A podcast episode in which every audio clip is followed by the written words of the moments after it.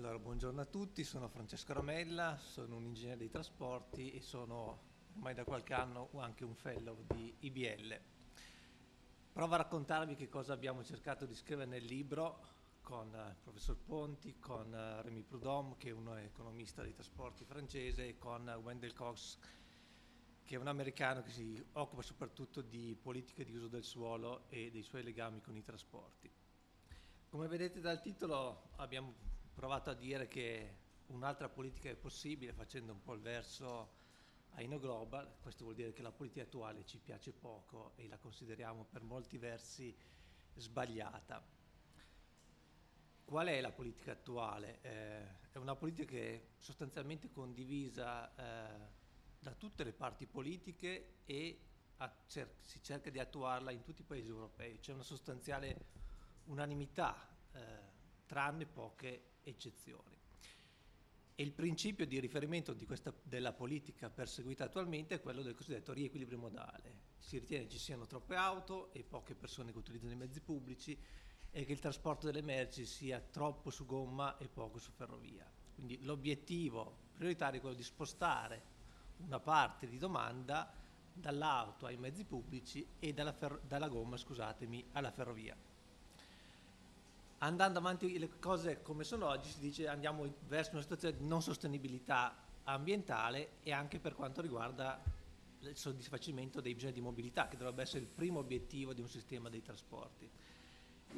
Per quanto riguarda le cosiddette esternalità, ne abbiamo quattro principali, che sono l'inquinamento atmosferico, a cui si associa quello acustico, ma probabilmente meno rilevante, l'effetto serra, la congestione e l'incidentalità. Vi darò due notizie, cerco di darvi due notizie nella mia presentazione. Come al solito c'è una notizia buona e una notizia cattiva. E partiamo dalla notizia buona. La notizia buona è quella che Julian Simon, che è un economista americano, riferiva a quella che è l'evoluzione delle nostre condizioni di vita in generale, ormai 20 o 30 anni fa, in un suo famoso libro, eh, diceva che la sua previsione per il futuro era che le condizioni di vita avrebbero continuato a migliorare indefinitamente, ma che nello stesso tempo le persone con, avrebbero continuato a pensare che le cose andavano peggio e non meglio. Ecco, questa previsione credo la possiamo applicare e vedere che è stata verificata 30 anni dopo nel settore dei trasporti, ma non solo. Partiamo dal colpevole, il cosiddetto squilibrio modale, e il colpevole effettivamente c'è. Eh, circa l'85% della mobilità dei passeggeri, e siamo su livelli più o meno simili per le merci, viene soddisfatta oggi dal modo individuale, quindi dall'auto.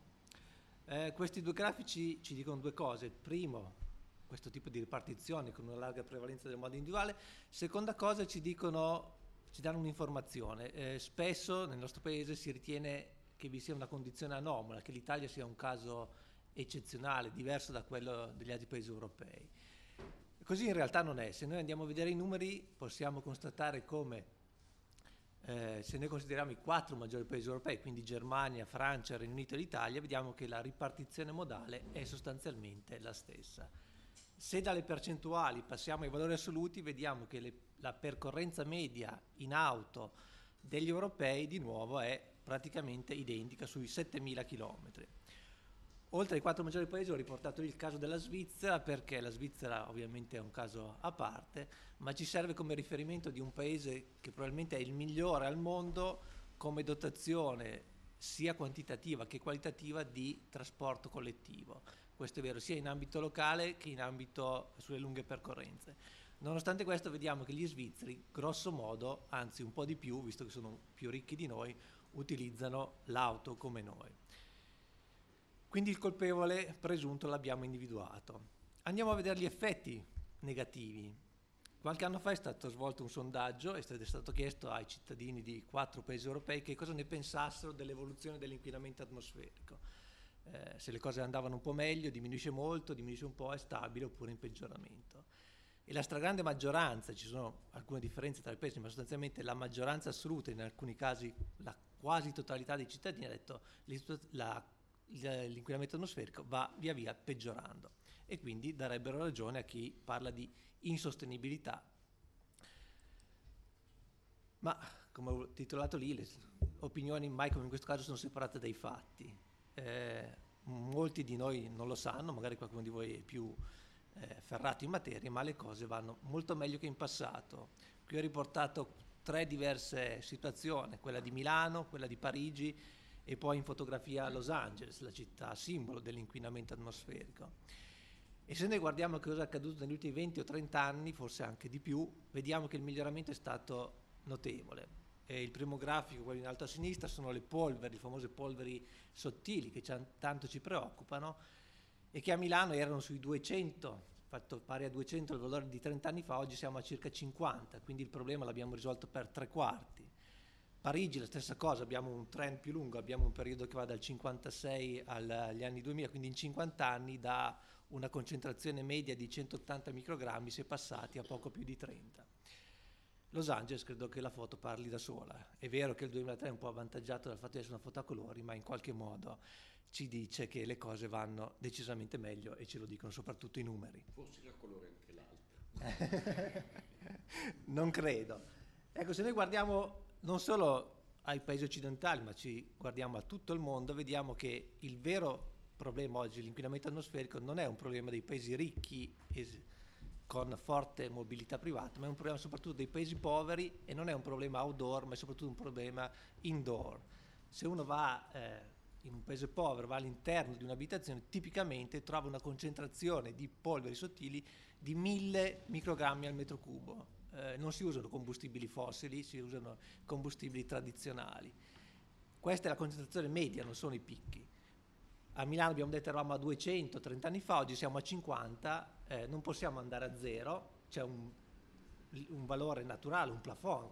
Se ne spegnessimo tutti i riscaldamenti, fermassimo tutte le auto, avremmo comunque una concentrazione di circa 10-15 microgrammi nel metro cubo. Questo per dire che molta strada è stata fatta, la maggior parte del percorso è stata fatta, ci resta sicuramente ancora qualcosa da fare, ma dobbiamo domandarci se vale la pena di farlo. E la risposta la diamo guardando a come è accaduto. Eh, c'è più mobilità, molta più mobilità che in passato, come può esserci meno inquinamento? E la risposta è sostanzialmente una sola, la risposta si chiama tecnologia.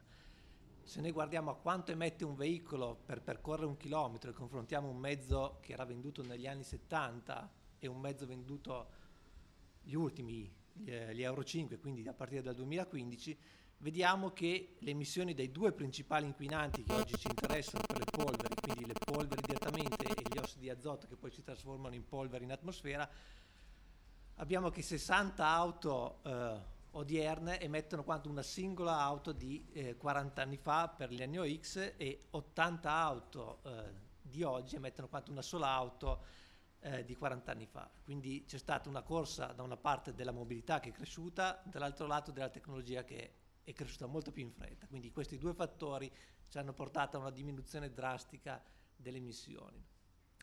E questo ci dice anche che lo sforzo che oggi dobbiamo, dovremmo, che si tenta di fare per ridurre eh, l'inquinamento, è uno sforzo via via crescente, ovvero se immaginiamo di voler ridurre le emissioni di eh, quella che era un'auto di 40 anni fa, oggi dovremmo togliere dal traffico non so più un'auto, ma dovremmo togliere 40 auto. Quindi l'investimento richiesto in metropolitane, in trasporti collettivi è qualcosa, non sarà 40 volte superiore, ma sarà molto maggiore. E questo è ancora esaltato con l'ultima, vedete l'ultimo spazio, basterebbe dire che la scala è di tipo logaritmico per capire il livello di miglioramento che c'è stato. Quindi rimangono dei margini, miglioramenti ci saranno ancora perché c'è sempre un, certo lag temporale tra introduzione dei parametri e rinnovo del parco. Eh, occorre valutare a che punto arrivare. Io mi capita spesso di fare il confronto con la, la pulizia di una stanza, immaginatevi che questa stanza fosse molto impolverata, che non ci si vedesse, un po' come a Los Angeles 40 anni fa, l'abbiamo ripulita per la maggior parte, quando noi puliamo non vogliamo togliere l'ultima particella di polvere, ci fermiamo quando riteniamo che il costo marginale superi il beneficio eh, che possiamo ottenere. Ecco, noi se non siamo già arrivati, non siamo già oltre, siamo molto vicini a questo punto. Quindi, primo, diciamo, prima effetto negativo, vediamo che in realtà va verso sicuramente una direzione di sostenibilità. Secondo elemento, quello dell'incidentalità stradale. Anche qui abbiamo notizie molto buone. Eh, ho riportato qui due situazioni, eh, caso inglese e il caso della Lombardia. e vediamo come i tassi, eh, per la Gran Bretagna ci sono i tassi di eh, mortalità, quindi il numero di morti rapportato a livello di traffico e il numero di feriti gravi rapportato a livello di traffico. Se facciamo pari a 100 l'indice eh, nel 1955, oggi siamo a circa 10. Questo vuol dire che a parità di percorrenza abbiamo un rischio di perdere la vita o di subire un incidente grave che è un decimo rispetto a 50 anni fa. Per la Lombardia non ho trovato i dati del traffico complessivo, ho fatto il rapporto con il parco circolante, ma la storia che ci racconta il grafico è più o meno la stessa, le cose vanno decisamente meglio. Eh, magari su questo ci torniamo poi nel dibattito. A differenza di quello che è accaduto sull'inquinamento, possiamo dire che nel caso dell'incidentalità la situazione non è omogenea tra paesi europei, c'è qualcuno che ha fatto meglio, c'è qualcun altro che potrebbe, per esempio l'Italia, fare ancora di più. Vedremo magari dopo come fare e cosa non fare. E vi dicevo all'inizio, eh, scrive nel libro Rimi Prudhomme che quando si parla di trasporti molti che se ne occupano in realtà sono a tutto interessati tranne che ai trasporti. Eh, per qualcuno trasporti vuol dire impatto ambientale, quindi l'obiettivo unico è quello di ridurre l'impatto ambientale. Obiettivo certamente desiderabile, condivisibile, ma non può essere il primo obiettivo di un sistema di trasporti. Il primo obiettivo deve essere quello di soddisfare al meglio, date un certo montare di risorse disponibili, la mobilità. E se guardiamo a questo aspetto, che ritengo sia quello prioritario, vediamo che a differenza anche di di quella che può essere la sensazione generale, le cose vanno molto meglio che in passato. Lo spostamento che è avvenuto dal modo collettivo al modo individuale, quello che ci spiega perché è avvenuto, è uno spostamento da un modo di trasporto relativamente lento a un modo di trasporto che è più veloce, circa due o tre volte più veloce in media su tutti gli spostamenti. Eh, in Gran Bretagna, grosso modo, il tempo di spostamento in auto è rimasto lo stesso, ma le percorrenze sono aumentate. Questo vuol dire che la velocità è un po' aumentata rispetto al passato. Questo non vuol dire che se noi prendiamo lo stesso spostamento di 40 anni fa e oggi la stessa origine, la stessa destinazione, le cose vanno meglio. Quello che è accaduto è quello che racconta Wendell Cox, è stato che la mobilità è cambiata, la mobilità ormai non cresce più nelle zone più centrali delle città, la mobilità cresce soprattutto nelle zone più esterne e mediamente nelle zone più esterne della città le condizioni di circolazione sono migliori che non all'interno. Quindi anche qui si va più veloci che non in passato. Va tutto bene? Eh, relativa, non va tutto bene, ma sicuramente le cose vanno meglio. Eh, oltre alla Gran Bretagna, dati Eastford di un anno fa sulla situazione italiana, è stata presa in esame l'evoluzione tra il 2000 e il 2010, anche qui vediamo che cresce ancora la quota di spostamenti soddisfatta dall'auto e anche qui cresce la velocità media degli spostamenti, proprio perché ci si sposta da un mezzo più lento a un mezzo più veloce. Questo è mediamente, non vale per tutti gli spostamenti. Se uno viene in centro a Milano il trasporto collettivo è competitivo con l'auto privata. Però quello che spesso appunto il decisore politico dimentica, quello che vede spesso, quello che ha sotto gli occhi è la situazione nei centri delle città e questo rappresenta una piccola parte della realtà complessiva della mobilità. La realtà complessiva è migliore di quella che vediamo abitualmente.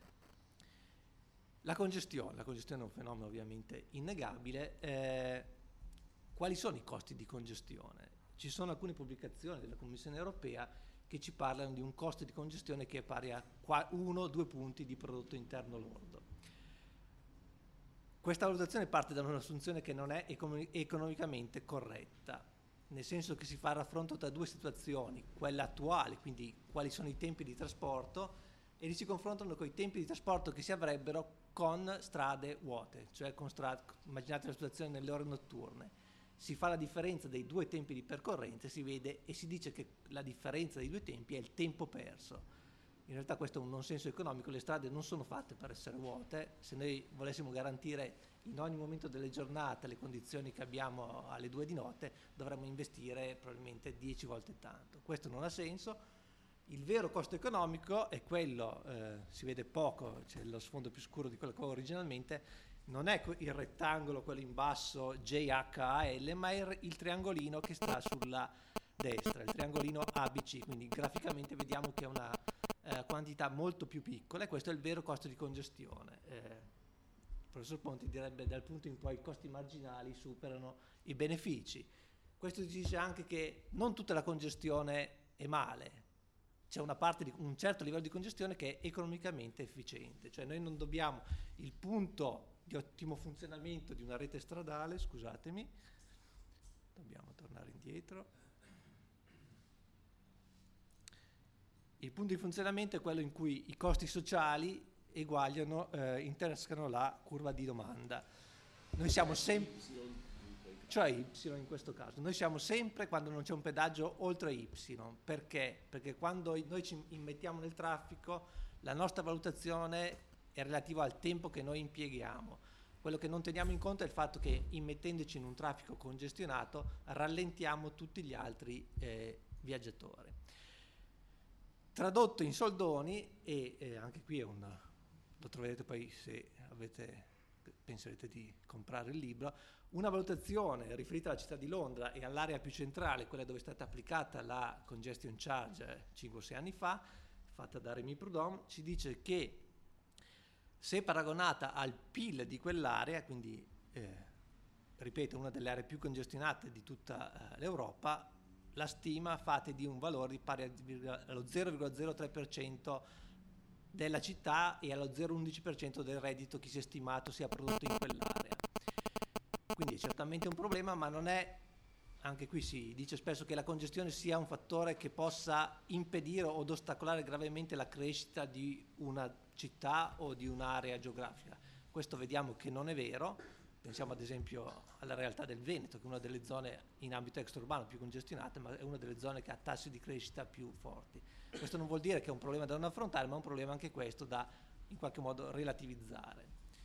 Un altro paragone che faceva Prudhomme sull'onda è il rapporto tra il costo della congestione e quella che è l'utilità complessiva del trasporto su strada, quindi quali sono i benefici aggregati per tutti gli utenti.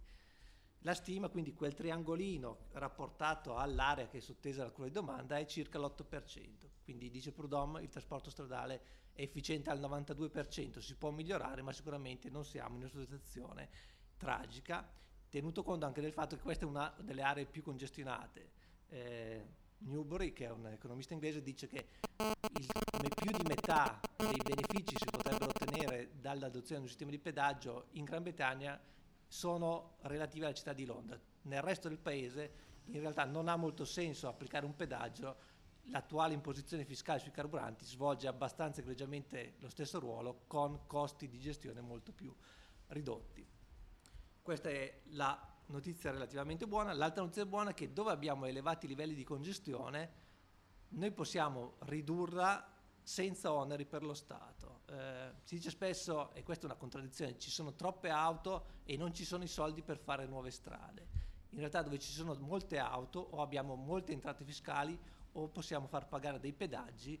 Ci sono due esempi con cui ho riportato, uno è quello di Oslo che ha ormai vent'anni fa ha realizzato un tunnel che attraversa tutta l'area centrale della città e quindi consente di bypassare il centro e immediatamente dopo ha introdotto uno schema di pedaggio per accedere all'area centrale.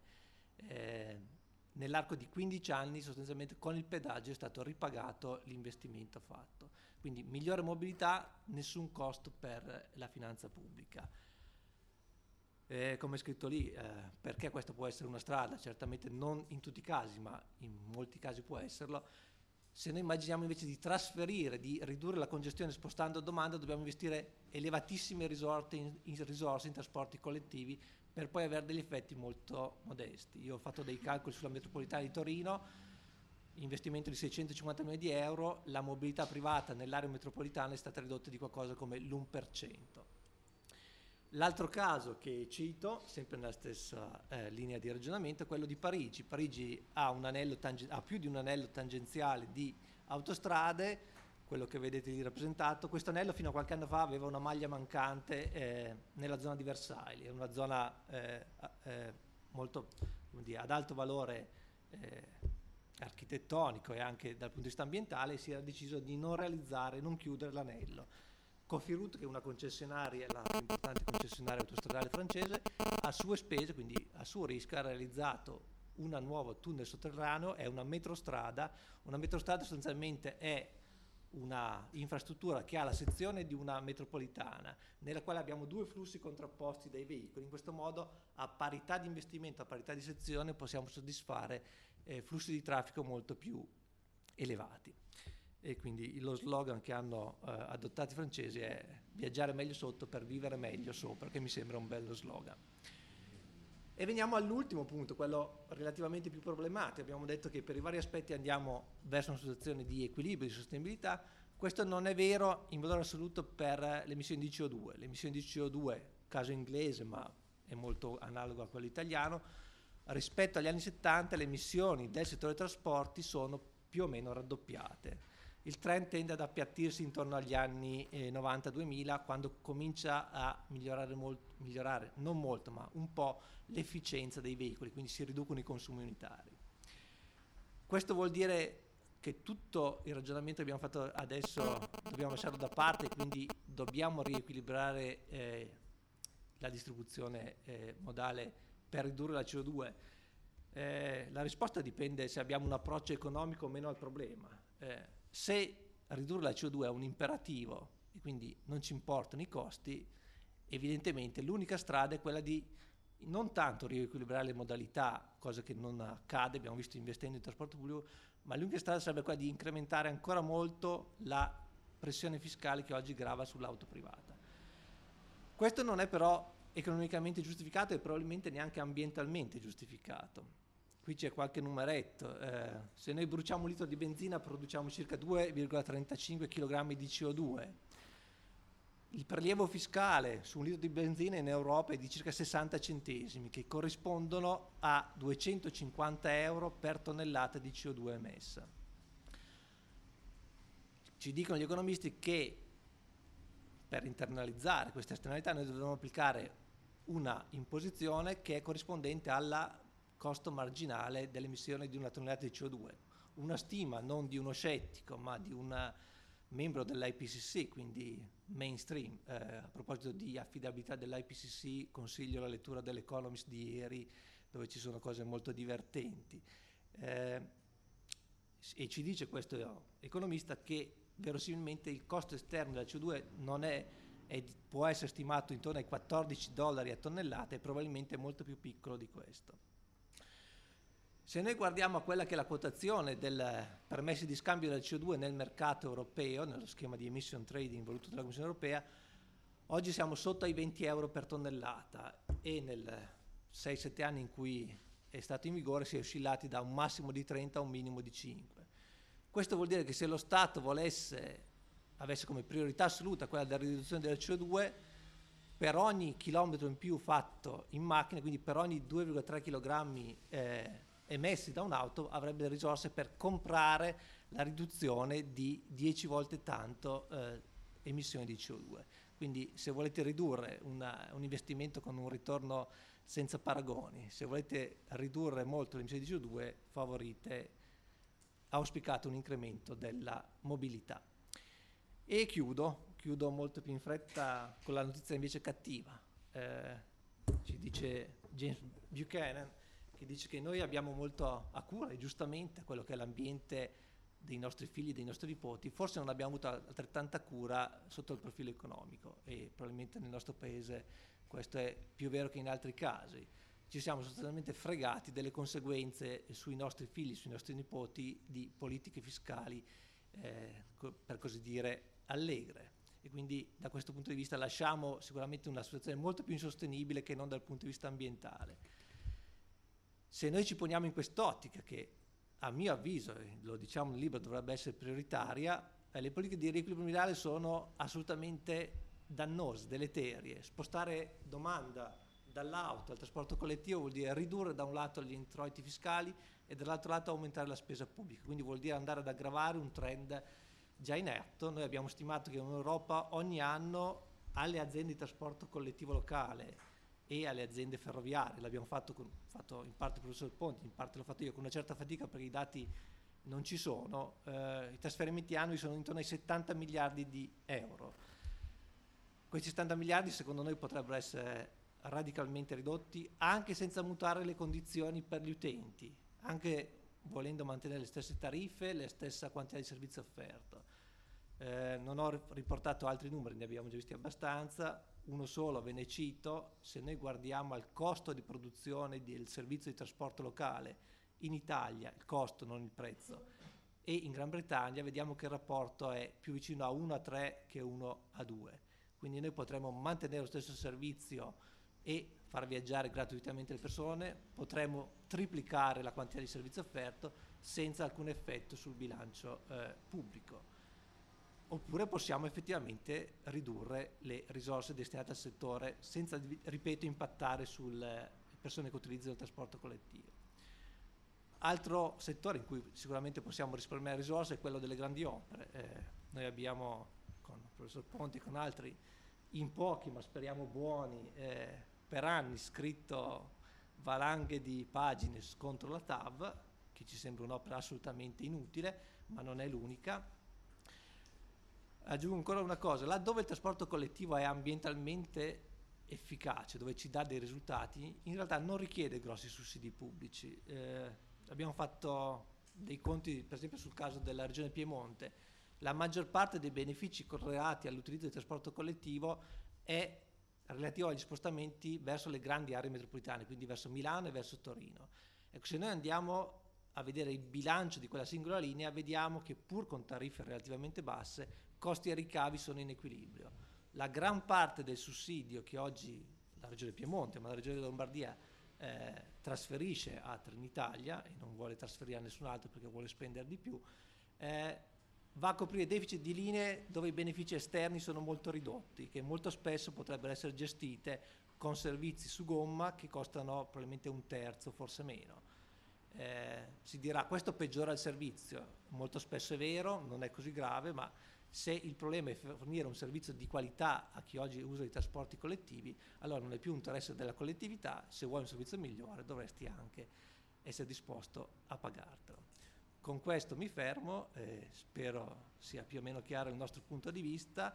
Eh, diceva Gali della Loggia in un editoriale di credo due domeniche fa che chi vuole riformare in Italia in realtà deve fare delle rivoluzioni e credo che possiamo applicarlo benissimo al caso dei trasporti e per fortuna non ci sono solo gli estremisti dell'IBL ma abbiamo anche le maggiori autorità nel settore dei trasporti che condividono, forse non al 100%, ma in buona parte questo approccio, quindi siamo in ottima compagnia, non politica ma accademica.